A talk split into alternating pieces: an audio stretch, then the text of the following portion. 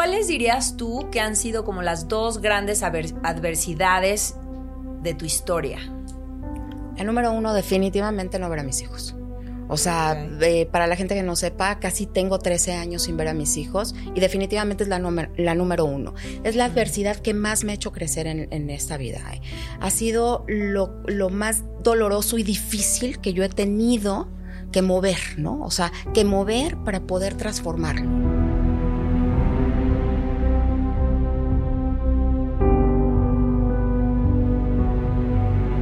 El ponerte enfrente de un espejo desnuda como persona, ¿no? Desnuda, sin nada, y estarte cachando qué estás diciendo, es más, aguantas estar parada como persona, desnuda, cinco minutos frente al espejo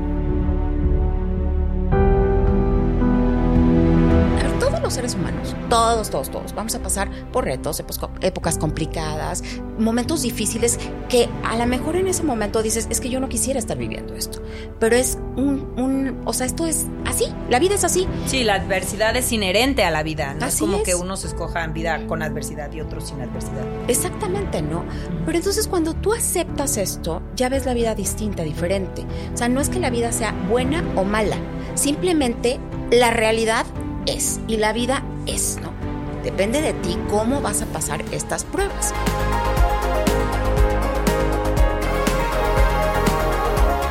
Si te dijera que ser feliz es tu responsabilidad, la más importante, ¿qué pensarías? La felicidad es un proceso que inicia con una decisión personal. Muchísimas gracias por ser y por estar aquí. Bienvenido a la segunda temporada del podcast Valentinamente Feliz. Éxito versus felicidad. La felicidad es el éxito o el éxito es la felicidad. Como algunos saben, Valentinamente Feliz es un proyecto que promueve la felicidad, esta idea de bienestar de largo plazo, como una responsabilidad personal. Y es por ello que desde distintas plataformas comparto información y herramientas científicas para que puedas aprender y trabajar en construir tu felicidad. Te confieso que siempre he pensado que muchas veces aprendemos más de vernos reflejados en las historias de personas reales que de la teoría o de la información. Así que en esta segunda temporada quiero acercarte historias de personas en distintos ámbitos, deportistas, periodistas, famosos, políticos, personajes del mundo empresarial, mujeres valientes, en fin, personas con historias reales que admiro, pero sobre todo grandes seres humanos, para que puedas encontrar esperanza, inspiración y tal vez uno que otro tip que puedas aplicar en este camino de construir tu felicidad. En 1956 se construyó en Tijuana el Cerezo de la Mesa, mejor conocido como el Pueblito. En esta cárcel, los reos podían vivir con sus familias, y aunque ahí reinaba la corrupción y la impunidad, nuestra invitada de hoy decidió seguir a su marido y se encarceló por amor. Creyó que esa sería su mayor prisión, pero no fue así, pues al salir eligió permanecer en otra aún mayor, un matrimonio insano lleno de violencia. Todos nos vemos obligados a enfrentar diversos retos y a veces no sabemos muy bien cómo distinguir lo bueno y cómo afrontar lo que creemos que nos hace daño. Pues estamos atrapados en estos barrotes y estructuras mentales que son más inquebrantables que los barrotes reales. No fue hasta que lo perdió todo que tocó fondo y decidió ser libre y se atrevió a romper esos barrotes. Nuestra invitada ha sido galardonada con el Premio a la Mujer del Año 2018 por la Cámara Nacional de la Mujer y asimismo le han otorgado las Palmas de Oro por su trayectoria en medios de comunicación digital. La libertad la empoderó para buscar el camino que la llevaría a ser una mujer emprendedora y para poder trabajar en convertirse en quien es hoy. Conferencista internacional, tallerista, escritora, empresaria, conductora, productora de televisión, mujer sorora y con un corazón enorme, excelente amiga de sus amigas. Es una mujer que admiro muchísimo, no solo por la valentía, sino por su capacidad de reinventarse y de vivir en congruencia con ella misma. Muchísimas, muchísimas gracias por estar aquí. Al contrario, amiga, gracias a ti. Qué bonita presentación. Me enchinaste la piel. De verdad, para mí es un honor y sé que vamos a gozar. nos la vamos a pasar increíble. Lo primero que me gustaría preguntarte es si te consideras una mujer feliz. Feliz, de ese realmente feliz, ¿no? Lo que tú y yo sabemos que es la felicidad. Y la respuesta rotunda es sí, y muy feliz. Ok. ¿Tú crees que la felicidad es algo que se tiene que construir, que se tiene que trabajar, o es algo con lo que algunos suertudos por ahí pues nacen y entonces pues son afortunados y la van haciendo bien y pues resultaron que, son felices. No. ¿Cómo, ¿Cómo lo percibes tú? A ver, eh, yo creo que la, eh, la, felicidad la vas construyendo definitivamente, ¿no? Y la felicidad es algo que, que te van haciendo, ¿no? Desde dentro de ti. Yo creo que la suerte definitivamente no existe, ¿no? Las personas que dicen es que tuvo suerte o así, desde mi punto de vista son personas que no han comprendido justamente el qué de la vida y el significado de la felicidad. Ok, que para ti cuál es? El significado de la felicidad es amarte, conocerte, tener tu poder, ¿no? Para mí, el haberme construido yo como ser humano, el autoconocimiento, la autoconfianza, todo, toda esta construcción de la autoestima me ha dado aceptarme como soy, con mis luces, con mis sombras, con todo lo bueno y con todo lo malo, amarme y desde que me amo he empezado a ser feliz. Ok, me encanta. Oye, y en tu experiencia, ¿cómo ha sido? O sea, en este camino de construir felicidad, eh, siento que muchas veces pareciera que desde afuera se ve como de, ay, pues es que así es Loreta, ¿no? Así es ella, ¿no? Entonces, quiero preguntarte si tú crees que en tu historia ha habido momentos en los que hayas tenido que tomar decisiones difíciles para ir construyendo esa felicidad y ese ser humano que eres hoy? A ver, definitivamente he pasado momentos súper difíciles, ¿no? Yo no quiero decir que más difíciles que otras personas, porque yo también creo que en la vida no es que tengamos como un dolorímetro, ¿no? Y a mí me dolió más o para mí fue más difícil. Lo que para ti a lo mejor es fácil, para mí no. ¿No? Entonces, todos los seres humanos somos diferentes y distintos y todas las historias son diferentes y distintas, ¿no? Por supuesto que he pasado situaciones súper complicadas y en algún momento de mi vida he pensado, la felicidad no es para mí. Eh, mm. todo, todo lo bueno que hay en el, en el mundo, digamos, no es para mí, no me merezco, etcétera. ¿Por qué? Pues porque no me conocía y porque no me quería, ¿no?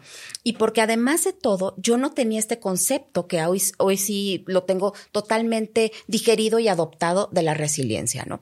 De, de el qué de la vida a ver, todos los seres humanos, todos, todos, todos, vamos a pasar por retos, épocas complicadas, momentos difíciles que a lo mejor en ese momento dices, es que yo no quisiera estar viviendo esto, pero es un, un, o sea, esto es así, la vida es así. Sí, la adversidad es inherente a la vida, no es como que uno se escoja en vida con adversidad y otro sin adversidad. Exactamente, ¿no?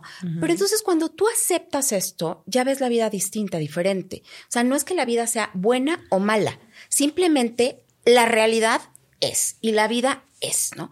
Depende de ti cómo vas a pasar estas pruebas. Y por supuesto, mira, yo nací en una familia, pues bueno, si ustedes vieran la película de mi vida, nací en una familia bonita, dirían, ah, pues Loreta le fue muy bien de, de chavita, de chiquita y todo, ¿no? Pero yo tomé lecciones que no eran las adecuadas y las correctas porque no, ni me conocía, ni me quería. Entonces, yo empecé a tomar este tipo de, decisiones. Por ejemplo, la primera que yo tomé, este, puso una decisión fuerte que a mí me afectó muchísimo en mi vida, fue con quién me casé, ¿no? Porque yo no me casé desde mi amor propio con esa persona. Yo me casé desde mi necesidad. Sí, de llenar huecos y de llenar vacíos. Obviamente hoy lo entiendo, en ese momento yo no lo entendía, ¿no? Yo juraba que eso era el amor, el amor romántico y ya fueron felices por siempre y yo decía, bueno, pues ya, ya me casé, ya voy a ser feliz, ya la hice, ya, ¿no? Ya, ahora sí ya voy a ser feliz, ahora sí ya, Disney me cumple mi sueño y entonces luego voy a tener mis hijitos y pues bueno, yo me imaginaba esta fotografía mental perfecta, ¿no? Pero no fue así. Me casé y al papá de mis hijos lo meten a la cárcel, como lo dijiste hace un momento, y esa fue la primera decisión súper difícil que yo tuve que tomar en mi vida, ¿no? El, ¿qué hago? Porque yo, pues bueno, con mis creencias, yo me había comprometido a estar en las buenas y en las malas, y yo decidí encarcelarme por lo que yo creía en ese momento que era amor, que ahora sé que es codependencia, ¿no? Que no es lo mismo que el amor, ¿sí? Pero pues bueno, en muchísimas ocasiones nos confundimos. Yo me estaba yo estaba confundida, me meto a la cárcel y pues fue mi primer, digamos, prisión real, ¿no? porque además a los que les dé curiosidad, pues que se metan a ver lo que era el pueblito de la mesa, no era una cárcel normal, con rejas y con patio y esto, era una cárcel diferente, distinta, ¿no? Entonces fue muy difícil para ¿En qué, mí. ¿En qué sentido? ¿A qué te refieres con distinta? Porque dentro de ese penal tú tenías que comprar todo todo es todo. Querías dormir bajo un techo, tenías que comprar, le decían carracas, tenías que comprar tu carraca, tenías que comprar, no te daban uniformes, imagínate nada más, los familiares nos podíamos meter a vivir ahí si, si así lo queríamos, ¿no? Tenías que comprar la comida, la seguridad, o sea, tenías que pagar absolutamente ¿Y tú podías salir y entrar cada que quisieras o no? Si hubiera querido, sí, pero yo le prometí al papá de mis hijos que no iba a salir hasta que él saliera y se la cumplí. Ok. Entonces, y había familias que nunca habían salido, que ni siquiera conocían el exterior. Había niños que nacían ahí, que se criaban ahí y que a lo mejor tenían 11, 12 años y que estaban ahí. No sabía que existían atrás de, atrás de esas bardas, ¿no? Era una vida diferente, distinta. Pero te reitero, la realidad es neutra. Porque los niños que, que habían nacido ahí, Valentina, imagínate nada más, que, o sea, ataviados con una sonrisa de oreja a oreja, jugando bote pateado. ¿Tú crees que necesitaban un juguete sofisticado? No, porque ellos no conocían otra realidad, ¿ves? Claro. Ellos eran felices dentro de su realidad. Y ahí, justamente en esa cárcel, viendo a estos niños y viendo a las personas que ahí vivían, yo los observaba y yo decía, es que la felicidad uno lo trae por dentro. Digo, yo sé que ahorita, pues está muy de moda decir eso, ¿no? Pero en realidad la vives. O sea, ¿en realidad la vive la gente o nada más eh, comparten un post, ¿no? En las redes sociales. Ellos me enseñaron que sí es una actitud la felicidad, ¿no? Y es cuestión de cada quien cómo quiere percibir la realidad. Oye, y entonces en medio de esa situación, con estos contrastes y este aprendizaje que tú percibías en estos niños, ¿eso fue lo que te empezó a, mover, a cuestionarte, a... Sí. ¿O qué fue lo que detonó? Eso, pero además un ingrediente así como que, o sea, la columna vertebral de todo esto, ¿no? El que yo no me quería volver loca, yo no sabía cómo, cómo estar allá adentro sin volverme loca. Imagínate nada más estar viviendo todas estas cosas, estar viendo cómo asesinan a personas, ¿no? Cómo, cómo, cómo los castigaban, o sea, de verdad una manera inhumana, estar conviviendo con violadores, con asesinos, porque todos están revueltos ahí. ¿eh? No es que hubiera así como que alas, no, ahí todo el mundo estaba revuelto, todo, la vida adentro era inhumana, de veras, o sea, las cosas eran muy complicadas. Entonces, el poder yo así como que decir, ¿cómo le hago para no volverme loca aquí adentro y para poder estar bien, no? No, y al mismo tiempo tener que cuidarte la espalda y sobrevivir. Sí, o sea, sí, sí, sí viví momentos complicados ahí también de eso, pero todo esto me hizo como reflexionar y como el burro que tocó la flauta, empecé a gestionar mis emociones. Yo tenía 21 años. Yo no sabía que estaba gestionando mis emociones, ¿no? Ahora lo sé. Pero lo que hice fue que me imaginaba yo un cofre de tesoros. Y entonces, en ese cofre de, tesoro, de tesoros, metía todos los momentos bonitos que había mm. vivido. Y cuando decía, tengo mucho miedo, o sea, ya no voy a poder, etcétera, me sentaba, abría imaginariamente mi cofre, cerraba los ojos y agarrada ahí en, un barandal viendo hacia afuera, porque tenía yo la fortuna de que mi carraca, o sea, la carraca que, que, que nos habían comprado mis papás, me, o sea, daba al exterior, gestionaba mis emociones pensando diferentes cosas. Y moviendo mi emoción, digo, porque las emociones son energía, ¿no? Energía que tenemos en el cuerpo y que las movemos. Entonces, yo movía esa energía hacia otro lugar y generaba alegría. Agarrada de ese recuerdo de tu cofre. Sí, claro los olores, o sea, porque aparte de todo, sentía la textura, sentía la textura a lo mejor de que yo estaba, me imaginaba tocando la corteza del árbol, sintiendo el aire en mis mejillas, oliendo la tierra mojada. Mm. Entonces, literal con kinesiología, o sea, pero te digo, yo no sabía en ese momento que lo estaba haciendo, hasta olía la tierra mojada. Entonces, me generaba obviamente yo esperanza, ilusión, alegría, o sea, cosas buenas, porque yo decía, es que si no, aquí me voy a volver loca, ¿no? ¿Cómo le hago?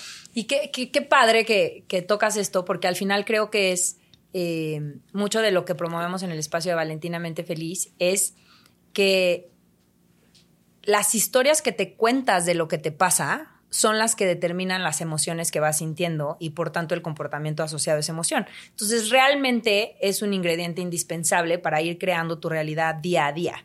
Entonces, qué padre que esto que nos cuentas es un ejemplo vivo de que en medio del caos, la violencia, eh, la adversidad, pues cosas terribles, ¿no? Atrocidades que hace el ser humano, hayas encontrado un mecanismo para tú contarte unas historias diferentes y para tú agarrarte fuerte de esos recursos y de esas memorias que tú tenías para justamente moverte emocionalmente a otro lugar y resistir y aprender y crecer, que al final del día, pues eso es la resiliencia, ¿no? Exactamente, o sea, me tuve que amoldar a esta situación como lo dices y sacarle jugo, ¿no? O sea, cómo que capitalizaba la experiencia.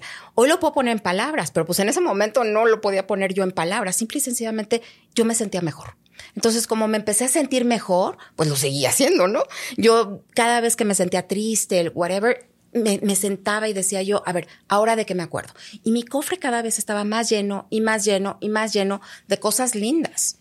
Y eso se lo empecé yo a enseñar ahí, a la, porque empecé a ser la maestra de la escuela, eh, y le empecé a enseñar esto a, pues, a, las personas que estaban ahí, ¿no? Y empecé wow. a crear un ambiente distinto que para mí fuera un ambiente de bienestar dentro de todo ese caos, como dices. Me encanta, me encanta. ¿Cuáles dirías tú que han sido como las dos grandes adversidades de tu historia? El número uno, definitivamente no ver a mis hijos. O sea, okay. eh, para la gente que no sepa, casi tengo 13 años sin ver a mis hijos y definitivamente es la, número, la número uno. Es la mm. adversidad que más me ha hecho crecer en, en esta vida. Eh. Ha sido lo, lo más doloroso y difícil que yo he tenido que mover, ¿no? O sea, que mover para poder transformarlo. Porque yo no sabía cómo, cómo hacerle con, con tanto dolor.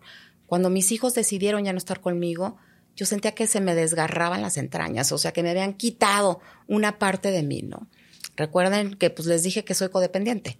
Entonces, todo esta, esta codependencia. ¿Por qué dices soy y no era? Bueno, lo que pasa es que supuestamente es una condición que le desarrollas y que no se te quita y te la tienes que estar cachando ah, y cachando okay, y cachando, okay, ¿no? Okay. Digo, ya no tengo comportamientos de codependiente, pero sí definitivamente. Es algo que tienes ahí como pues latente algo, y que esa, tienes esa, que estar Es como alerta. el alcoholismo, ¿no? Es como el alcoholismo, o sea, no eres activa, digamos. Entonces, yo desarrollé codependencia, yo tengo codependencia, pero no estoy activa.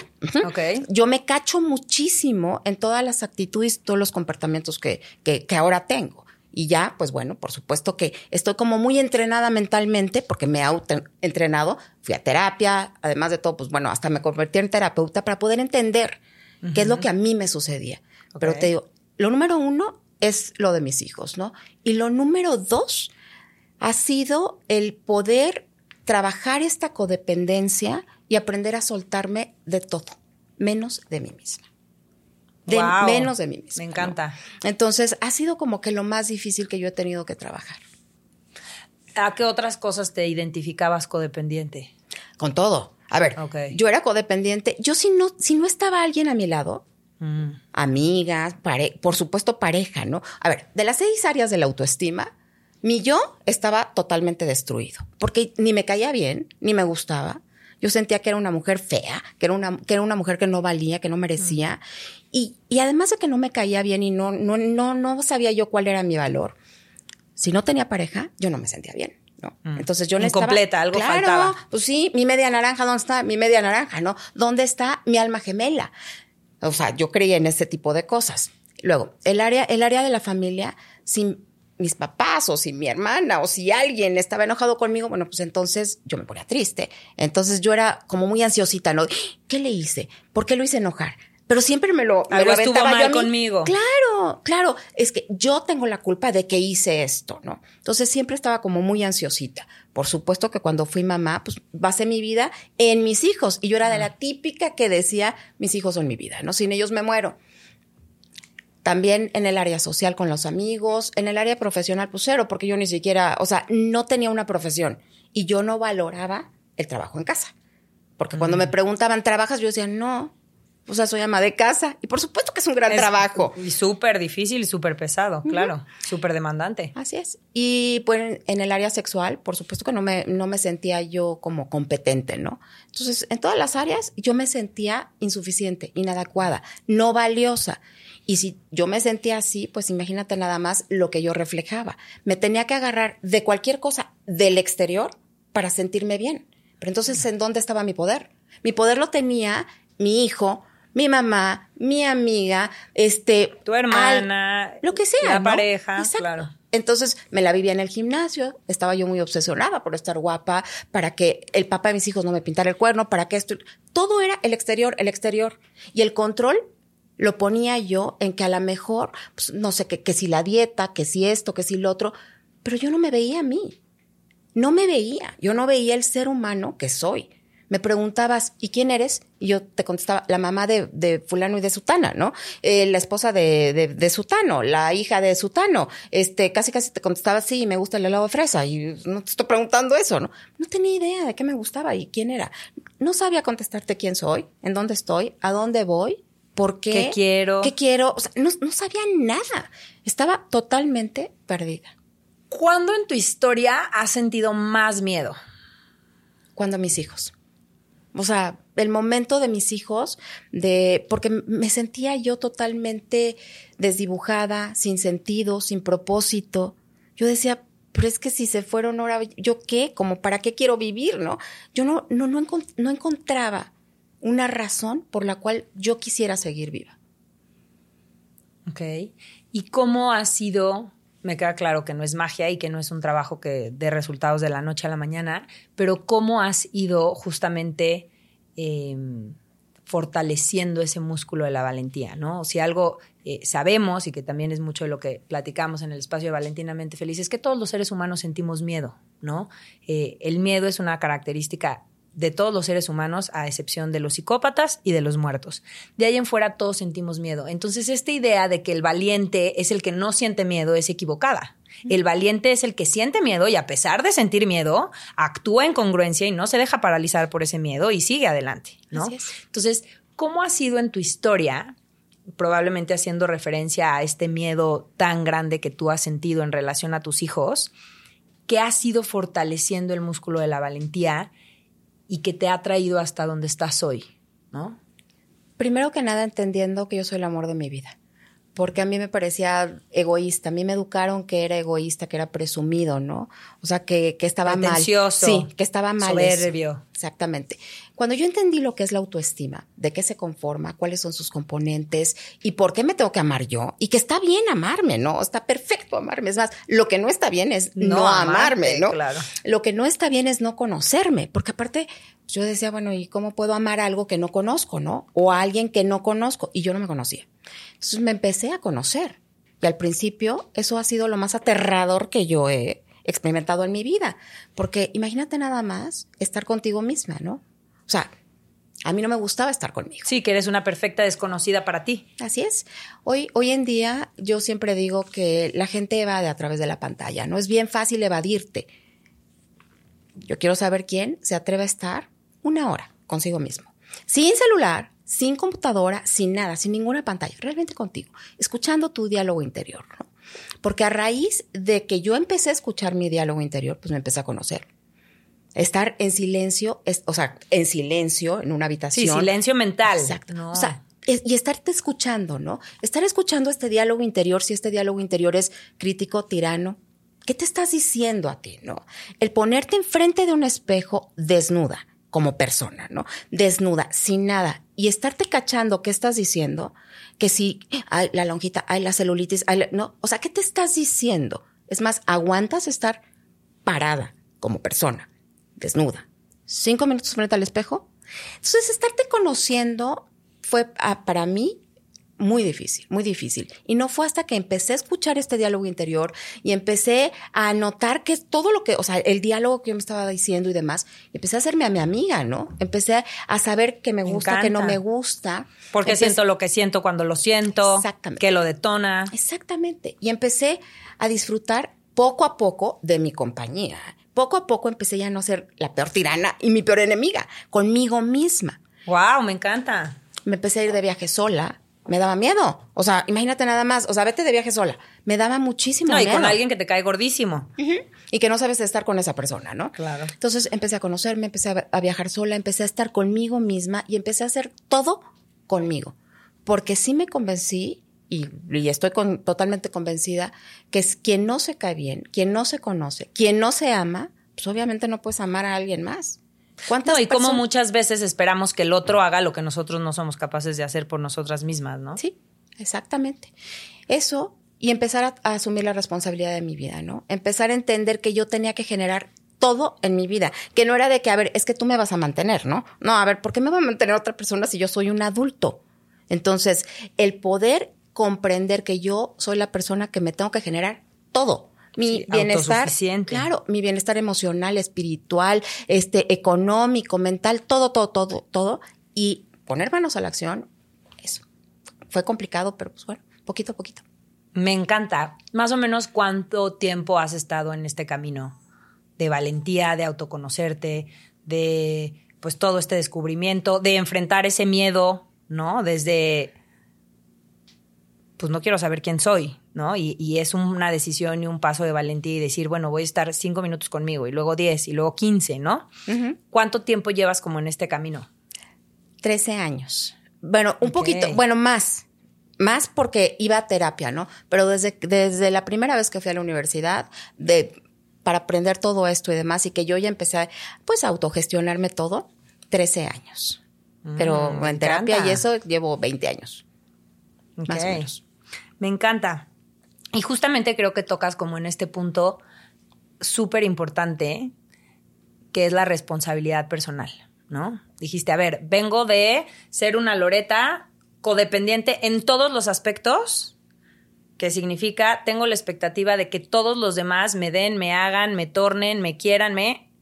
a moverme a una Loreta autónoma, responsable de crear mi vida y que me tengo que hacer llegar todo yo, ¿no? ¿Cuál fue el factor que determina que te hayas movido de una postura de victimismo absoluto, ¿no? De, o sea, sabemos que la víctima es esta persona que se presenta inocente al costo de ser impotente, ¿no? Yo no supe, yo no sabía, ustedes decidan, pero cede todo su poder a los demás. Y nos movemos a una postura de responsabilidad, ¿no? Del, pero ¿por qué a mí? Al para qué a mí. Me adueño de mi vida, me adueño de mis decisiones, me siento capaz de hacerme llegar cosas, puedo aprender, puedo conocerme, siempre no estoy tan incompleta, esto que me gusta de mí, valoro tal cosa. ¿Cuál fue el factor que detona que te muevas de esta indefensión, dependencia, eh, victimismo, la vida me debe, todo está mal, no merezco que me pasen cosas bonitas, a esta Loreta empoderada, responsable, yo puedo, yo quiero, lo estoy logrando. Salvar mi vida. Ok, cuéntanos de eso. Estaba yo con un cúter a punto de, de- de suicidarme, porque ya había averiguado exactamente cómo me tenía que suicidar y demás. Para no fallar. Sí. Y ya estaba yo con el cúter en la mano, así, ya para cortarme las venas, y dije, ¿qué estoy haciendo? O sea, ¿qué estoy haciendo? El mismo dolor que yo estoy sintiendo, que siento que se me está desgarrando todo por dentro, que no encuentro un sentido en mi vida, se lo voy a, se- yo, yo se lo voy a provocar a mi mamá, ¿no? En ese momento mi papá ya tenía demencia senil y entonces dije, o sea, ¿qué estoy haciendo? Verdaderamente, yo sabía que mi mamá se iba a sentir como culpable y demás, y en ese momento dije, no tengo idea cómo le voy a hacer, pero yo tengo que salir adelante. Y sí fue como un rayo, de verdad, de iluminación, de un momento de estos aha moments, ¿no? De que, ¿no? Que dije, pero ¿qué estoy haciendo? Y sí, en ese momento dije, no sé cómo, pero sí lo voy a hacer. Y empecé a ir a, a terapia. Ay, me puse chinita. Sí, empecé a ir a terapia, me dieron antidepresivos, me mandó, mi psicóloga me mandó con el psiquiatra y, y me empezaron a dar este antidepresivos y demás. Y dije, tengo que salir de alguna manera, ¿no? Pero fue un momento que me transformó, ¿no? Fue un parteaguas entre lo, el traje de la víctima de que por qué pobrecita de mí, yo que fui tan buena mamá, por qué mis hijos decidieron esto y demás. Y Era además abnegada, Sí, entregada, claro. lo daba todo. les hacía sándwiches con, con, con forma de corazoncito, les, ¿no? Entonces yo decía, ¿por qué? ¿Por qué si yo fui tan buena? ¿Por qué o a sea, mí? ¿por qué a mí? ¿Por qué a mí? De justamente ¿para qué? ¿No? O sea, ¿qué tengo que aprender de esto? ¿Cómo le tengo que hacer Wow. para que todo este dolor que yo estoy sintiendo sea una fuerza motora y que me impulse a llegar a lo que yo ni siquiera puedo imaginar que puedo llegar, ¿no? En ese momento yo no sabía, pero hoy sí sé. Me encanta. ¿Cuál sería como la recomendación para aquellas personas que nos escuchan que se encuentran en ese lugar, ¿no? En ese gris, no soy suficiente, porque a mí eh, no veo para dónde, no encuentro propósito, no hay sentido. ¿qué, les podrías decir? Se tienen que amar. Conócete. Eres un ser humano extraordinario. O sea, deja de centrar tu atención en algo exterior o en alguien exterior, ¿no? Porque el poder se lo estás dando, la llave de tu libertad se la estás dando a esa otra persona. En el momento en que tú veas que el poder es tuyo, no, no se lo tienes que ceder a nadie. ¿Da miedo? Sí, claro que sí da miedo. Porque en el momento que tomas la llave de tu libertad, entonces en ese preciso instante te tienes que aprender a ser responsable de ti y gestionar todo. Pero sí podemos. Crecer es maravilloso. Ser responsable es maravilloso. Y la única fórmula y manera de hacerlo es conociéndote, amándote y poniéndote tú como lo número uno de tu vida, porque eso es lo que eres. Me encanta. Y ahí yo creo que la recomendación sería, igual que conoces a otras personas, eh, pues hacerlo contigo, ¿no? Cuando ¿Cómo le haces cuando quieres conocer a alguien eh, que llegó a la oficina o a un galán o a, la vecina que se acaba de mudar, ¿no? Pues empiezas siendo amable y luego pasando tiempo con esa persona, teniendo detalles, eh, sabiendo que le gusta. Siento que es como un poco lo mismo, porque siempre nos han programado a respeta al otro, conoce al otro, ayuda al otro. Y nunca nos enseñaron, desafortunadamente, a voltear los reflectores hacia nosotros, a respétate tú, honrate tú, ayúdate a ti, sea amable contigo, cuídate tú. Entonces, muchas veces siento que puede ser como muy útil el pensar que lo mismo que harías con ese nuevo amigo o con ese nuevo colega, es como tienes que empezar, porque muchas veces dicen, conócete, pues sí, pero no sé cómo se hace eso, ¿no? Entonces muchas veces la analogía de pensar hacerlo con alguien más y que tienes que hacer exactamente lo mismo contigo puede funcionar. ¿no Definitivamente sí. Pequeñas acciones sostenidas, ¿no? Para conocerte. Porque entre más te conozcas, entonces más herramientas vas a desarrollar y más seguridad te va a dar. Y entonces se va a fortalecer tu autoconfianza, ¿no? Y se va a ir modificando poco a poco tu autoconcepto. Porque la narrativa la vas a ir cambiando y vas a decir, ay, sí pude, ay, sí esto, ay, sí lo otro. Entonces cada vez te vas a querer más, te vas a... O sea, y es un círculo virtuoso en donde vas creciendo como ser humano, como persona y te vas empezando cada vez a amar más y tu autoestima pues obviamente se va para arriba, ¿no? Sí, me encanta. Loreta, hoy impartes y desarrollas diversos talleres vivenciales, como haciéndome responsable de mi vida, que es para ayudar a que las personas tomen justamente pues, las riendas de su vida y vayan haciendo toda esta construcción que nos dices, ¿no?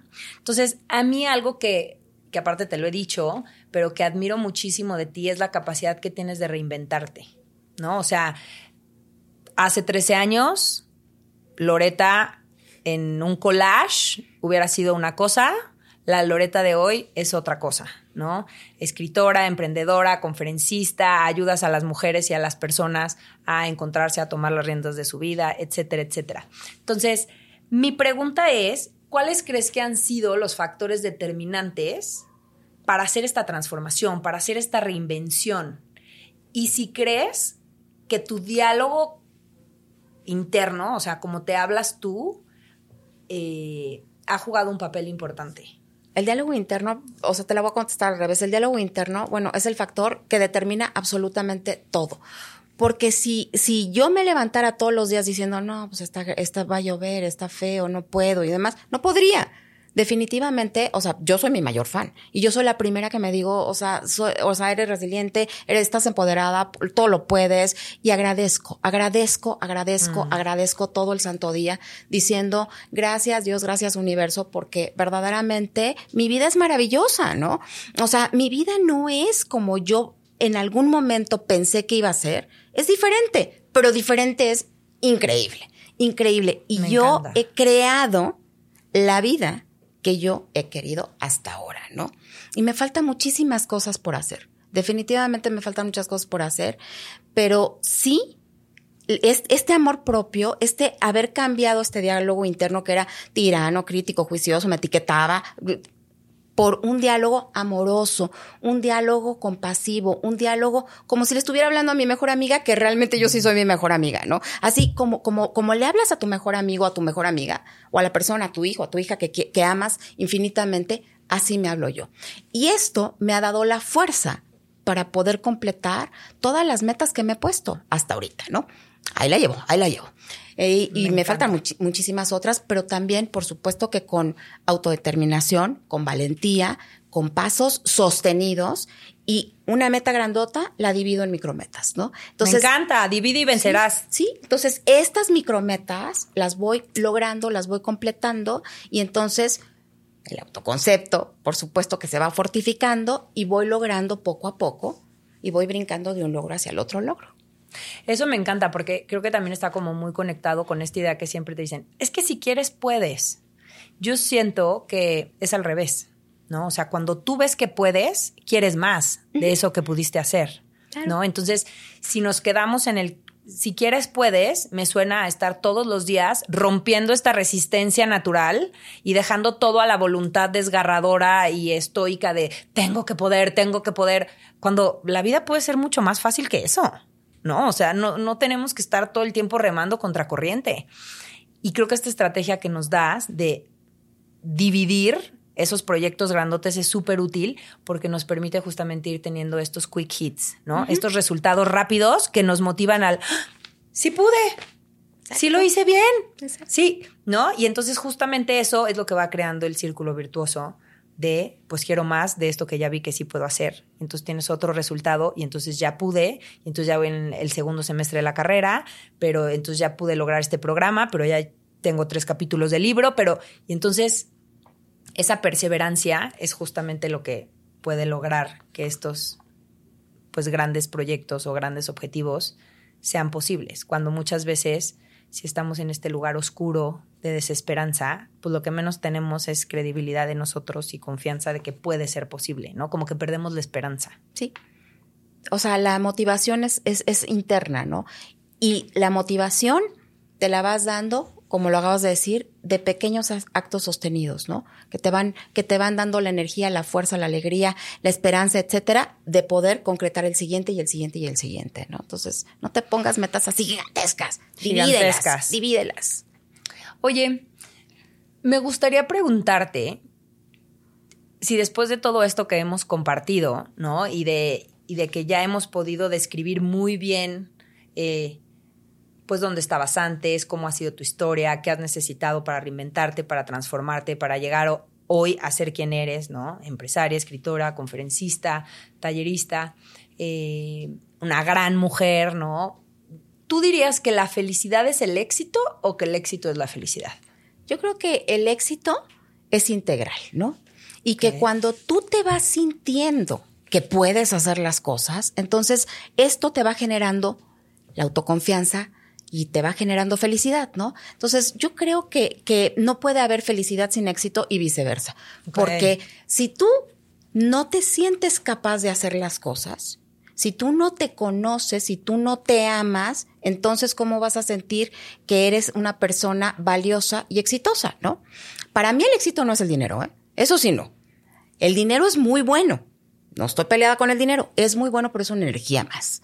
Entonces, yo creo, sí, yo creo que cuando las personas están enfocadas en que quieren, quieren nada más cosas materiales, cuando lo compran, cuando lo adquieren, nunca van a poder ser felices y por eso vemos a tantos eh, otros seres humanos que han logrado concretar su meta de llegar a ser famosos, exitosos para ellos, ¿eh? con dinero, con cosas materiales y eso, y se acaban suicidando o, sea, o acaban súper mal porque eso no es la felicidad.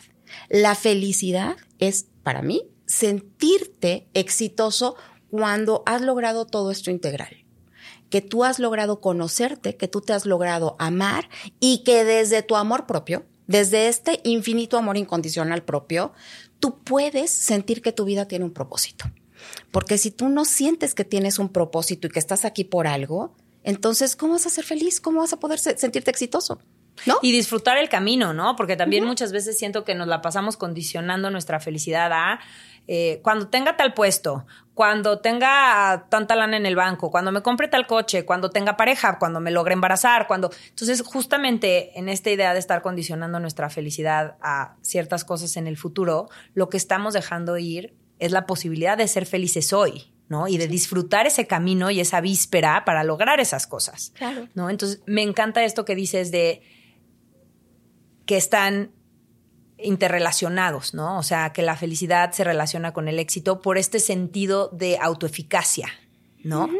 Y qué equivocado pensar que solamente el éxito profesional o el éxito financiero o el éxito en una área de tu vida te va a traer la felicidad. Y, y creo que justamente eso es lo que le pasa a, pues estas personas de las que hablamos, ¿no? De logro 20 medallas en el cuello, pero me declaro deprimido o soy súper famosa y lleno conciertos de 25 mil personas, pero me suicido al día siguiente o porque cuando tú te has vendido durante años que cuando logre tal cosa voy a ser feliz y trabajas incansablemente, lo logras y no eres feliz, sientes un vacío profundísimo. O sea, es, a ver, 30 años me dijeron que si yo alcanzaba lo que acabo de alcanzar, ya la iba a hacer. Y ya estoy ahí y no soy feliz. Entonces ya no hay para dónde. Exacto. ¿No? Entonces ya es un vacío y una falta de sentido y de propósito que pues es justamente lo que puede llevar a estas personas a tomar esas decisiones tan desafortunadas, ¿no? Así es. Cuéntanos o danos un tip de cómo podemos eh, justamente esta gestión emocional de la que hablabas, ¿no? Bueno, yo creo que primero tenemos que entender qué son las emociones y qué son los sentimientos, ¿no? Y saber que, bueno, pues una, una, o sea, la emoción, nacimos con emociones y como dijiste hace rato, a ver, solamente los muertos o los psicópatas o los sociópatas no, no, no sienten, ¿no? A fuerza todos vamos a vivir las emociones, que son energía que nos pide movimiento y que va circulando en nuestro cuerpo y que cuando las negamos, si tú niegas una emoción, entonces se estanca, ¿no? Y luego se convierte en enfermedad. Y luego, esta emoción más un pensamiento, ¿no? Más una racionalización, entonces te da el sentimiento.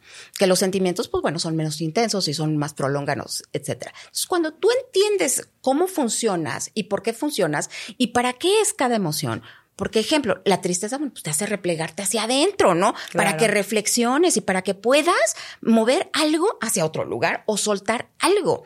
La preocupación, bueno, pues entonces, si no te preocuparas, ¿cómo vas a resolver las cosas? Claro. O sea, es la, lo antes de que te ocupes de algo. Entonces, si tú sabes para qué tienes las emociones, entonces vas a poder gestionarlas y vas a poder decir, ah, ok, a mí ahorita mi cuerpo, que es como un tablero, ¿no? Que nos avisa, me está diciendo que pongo un límite. Ah, perfecto, por eso me enojé. Ah. Entonces ya lo, lo, lo hace racional y entonces ya lo puedes trasladar hacia otro lugar, ¿no?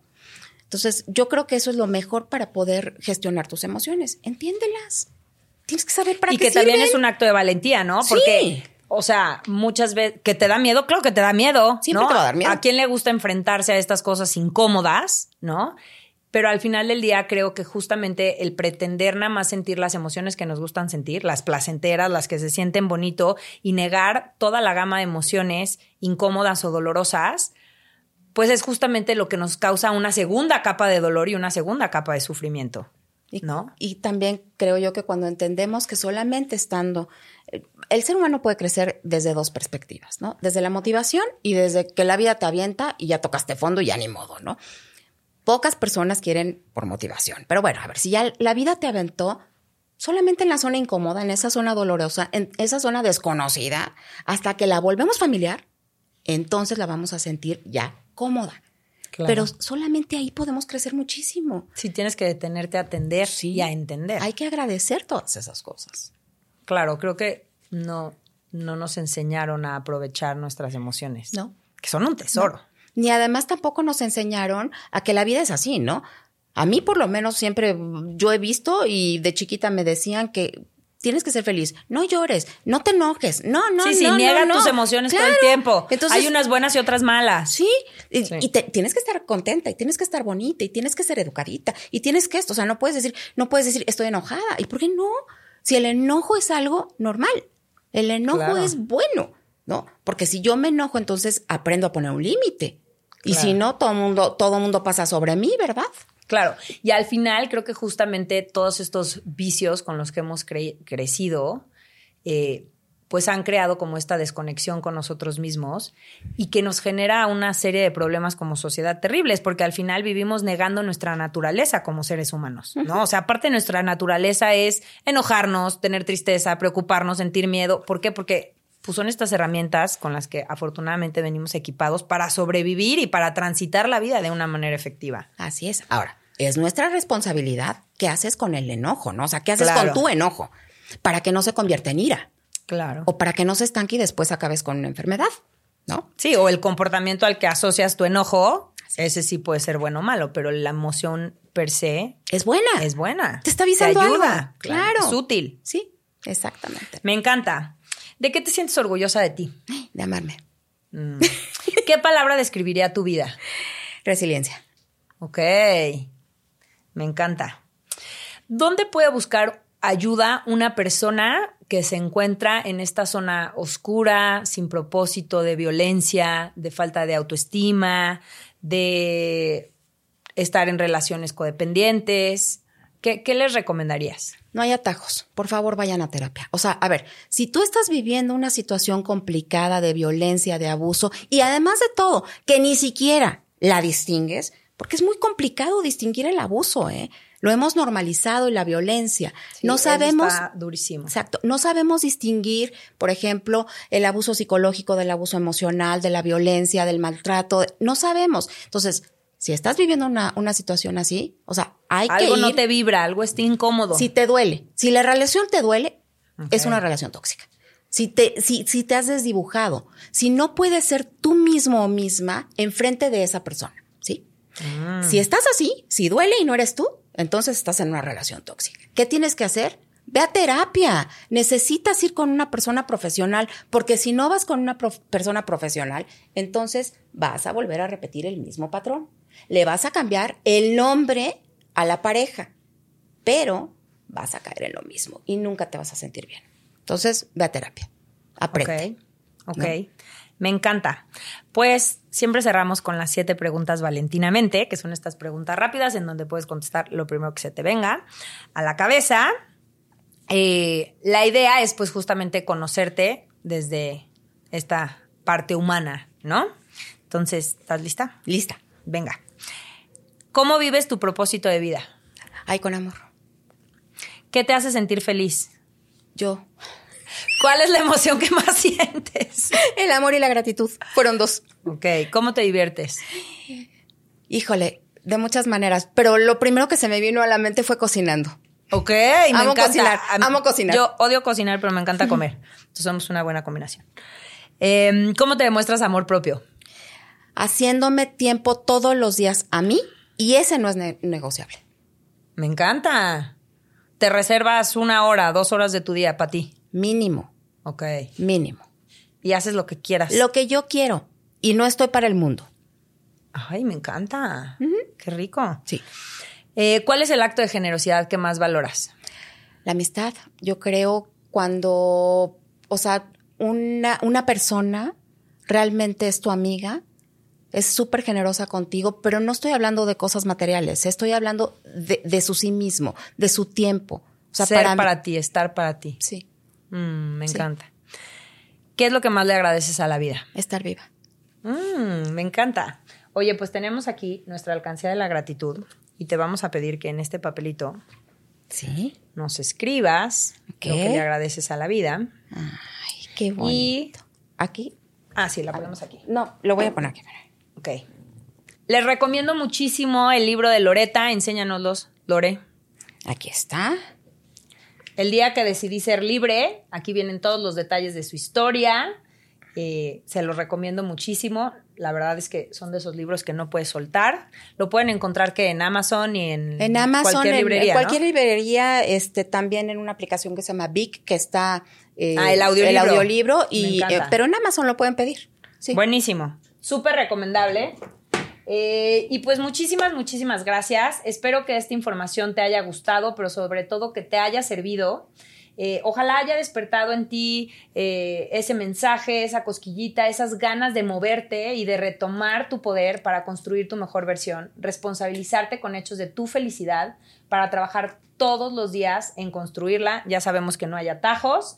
Y bueno, si crees que esta información puede servirle a alguien, eh, o estuviste pensando en aquella persona mientras estábamos platicando, compártele esta información eh, y así nos estarás ayudando a acelerar esta revolución de felicidad, de responsabilidad personal, de amor propio. Puedes suscribirte a nuestro canal de YouTube, eh, dale like a este video, comenta. Igualmente cualquier duda o comentario puedes encontrarnos en nuestras redes sociales, que es arroba valentinamente feliz. Estoy en YouTube, TikTok, Facebook, Instagram. Eh, y en mi página de internet www.valentinamentefeliz.com. Lore, muchísimas, muchísimas, muchísimas gracias. Al contrario, por gracias estar a ti. aquí. Un gran regalo y gracias a ti por compartir lo más valioso que tienes con nosotras, tu tiempo. Hasta pronto, nos seguimos escuchando y recuerda que ser feliz es tu responsabilidad.